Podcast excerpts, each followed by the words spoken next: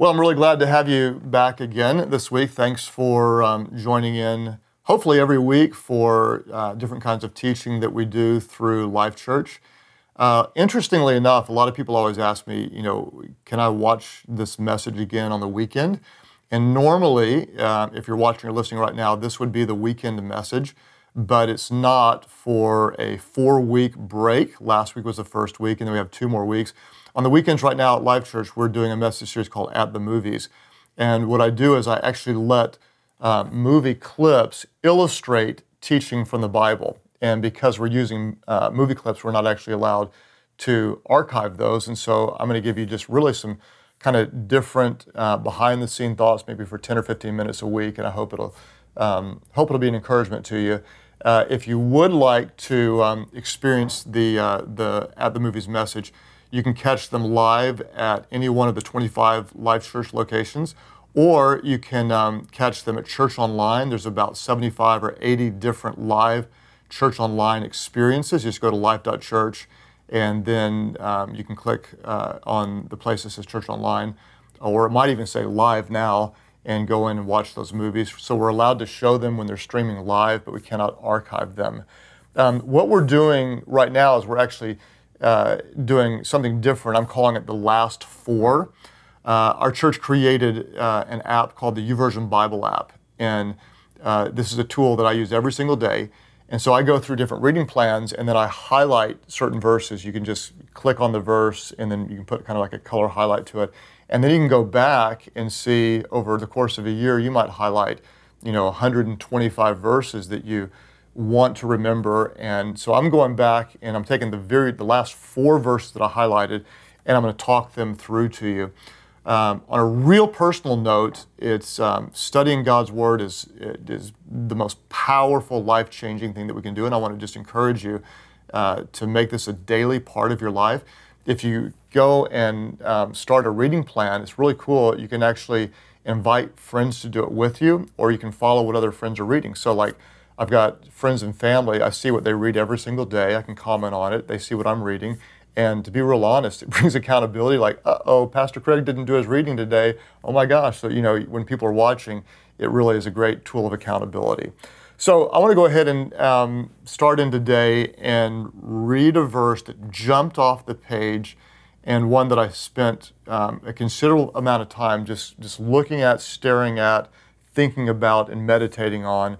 Um, I've probably read it, I don't know how many times, but it never jumped out like it did this last time through. Psalm 126, verse 5 um, says this Those who sow with tears will reap with songs of joy. Those who sow with tears will reap with songs of joy. Those who sow with tears will reap with songs of joy. I want to explain it to you a little bit and, show you kind of what God showed me. Um, here's something in my world as a pastor that a lot of people may not have thought of. As pastors, we tend to interact with people um, generally in extremes. For example, if I'm meeting with somebody or and involved in somebody's life, it's generally because something amazing happened. They just had a baby, um, they're going to get married, kind of a high point. Or on the other hand, it's a tragedy. It's someone had a car wreck, it's someone passed away, um, it's someone's marriage has fallen apart. Someone just found out they had cancer. And so, uh, most of the time when I'm working with people, it's it's not in normal the normal course of life. It's in uh, real extremes. For example, yesterday um, I had an hour and a half phone call with um, someone whose marriage they decided they don't want to be married anymore. So there's all this, you know, tears and anger and fear and, and such. And then um, Amy and I are working with a single mom. Um, they've given her about two months to live, and so, you know, we're trying to minister to her. So it, we're dealing with extremes, um, lots of tears, lots of heartache, and so every single day I'm just aware um, of people that are hurting, and I'm aware right now that many of you listening or watching right now, you're going through something really, uh, really painful. And so I pray this verse would speak to you. Those who sow with tears. I want to start with the word sow. That's not a word that um, I use often, but it's a word that's commonly used in the Bible. Um, another word for it might be plant. Um, in the New Testament, in Matthew's Gospel, there's a parable where Jesus says a sower went out to sow some seeds. And so, uh, wh- what is that? Basically, a guy that takes a bag full of seeds and he throws them along um, some ground, hoping that there'll be um, a good harvest. And uh, quite honestly, there's a lot of teaching in the Christian world about you know sowing and reaping, and it generally refers to money. If you sow a seed, you reap a harvest. And you know, there's I hesitate to teach that sometimes because sometimes it can be um, move into what we call the prosperity gospel. But the reality is, the principle is true. When you plant a seed, you reap a harvest. What you sow, you reap. Uh, Galatians, Paul said, you know, do not be deceived. God cannot be mocked. You reap what you sow. And so here, um, the psalmist is talking about sowing with tears. And imagine this imagine if you're hurting, um, you're worshiping with your hurt, with your tears. Now, we're not exactly sure who wrote Psalm 126. Um, there's some debate about it. But what we do know is the psalmist wrote it after um, the Babylonian captivity. And so we're talking about generations of God's people hurting um, in bondage and you can only imagine how many tears were sown. Uh, it, when you think about tears being an offering to God, God, I'm hurting and I'm hurting in your direction.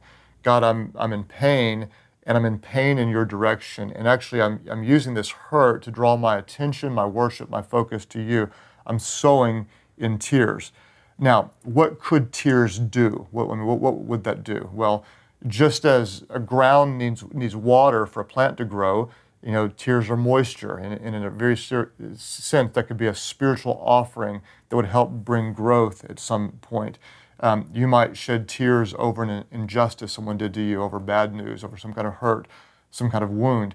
You might actually share tears of repentance because you sinned against God. In fact, um, this is an interesting question to ask is when is the last time you've repented so deeply before God for your sinfulness that you were moved to tears? When is the last time that you just said, God, I, I hate what I've done so much. I, I ask for your forgiveness. I plead with you to cleanse me from my sin. Uh, I don't want to continue to, to sin like this. And you know, imagine if you take that and say, This is an offering to God. God, I'm hurting, and in my pain, in my disappointment, in my repentance, whatever, God, I'm coming to you and I'm using these tears as an offering. I'm sowing these to you. I'm giving you my hurt. I'm giving you my sin. Then the next part of the verse is really powerful. Those who sow with tears will reap with songs of joy. Songs of joy. Whenever I um, meditate on Scripture, I always look at every single word, songs. And this is what's interesting. It's like I can't sing, but I love music. I, I love worship music with all my heart, and, and I can't wait to get to heaven and hopefully I'll be able to sing there. But imagine you're, you're crying, you're weeping, you're hurting, and God turns that, that weeping into an act of worship where maybe a week later, maybe months later, maybe years later, you know, really for God's people, it would have been decades later, they, they cry out, God, you are faithful. God, you were there. God, you are good. God, you heard our cries. God, you, were, you comforted us while we were mourning. God, you've turned my tears in, into laughter. You've turned my, my offering of hurt and, and grief into songs of praise. And then the psalmist says it's actually songs of joy. Um, I love that word joy. So often in our world today, people are pursuing happiness. You know, I want happiness. I want to be happy. I want to be happy. Well, joy transcends happiness. Happiness is based on happenings, it's based on what life is like around you. But joy is based on the presence of God. Joy goes, you can have joy in the middle of something difficult because you recognize God is with you and God is for you. So if you sow in tears, you can reap with songs of joy.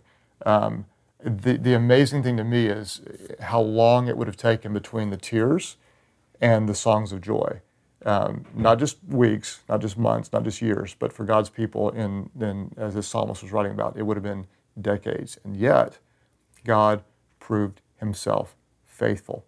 The, the praising, the song wasn't immediate, but it was very, very real. So if you're hurting today, and the realities I know so many are, um, I would just encourage you to think of it this way. If you're moved to tears, if you feel overwhelmed, if you feel unappreciated, if you feel like you're doing everything you can and there's not enough of you to go around, if you've gotten really bad news, if you feel like you're on the verge of tears, just let them come out. Um, take them to God. Say, God, I'm giving you this hurt. If you've sinned against God and you, you recognize it, say, in a deep moment of repentance, God, these tears are an offering to you. I give my sin to you. I give my need to you. I give my grief to you. And this is what Psalm 126, 5 says, and I pray it speaks to someone. Those who sow with tears, yes, you hurt today, but as you take it to God, as you give it to God, if you let your, if you let your hurting become something that drives you to God, those who sow with tears will reap with songs of joy. So if you're hurting today, I'd be honored just to pray for you. Father, um, I thank you, God, that perhaps you'd use your words today to minister to someone who's hurting. I pray, God, that um, they would do what your word says, that, um, that cast their cares on you, God, because you care for them. And I know there could be extreme grief today, um, God, where we don't even know how there could ever be a good day again. I pray that um, in that hurt, that um, our tears would be an offering to you, God. And even though we may not see the harvest for, for some time, we trust you, God, that you're faithful, that you're a good God that cares for us, that you're indeed working in all things to bring about good, that you can turn our sorrow one day into laughter and songs of joy. So, God, for those who sow in tears, I pray they would reap in songs of joy and be blessed by your goodness and your faithfulness. We pray all this in Jesus' name. Amen.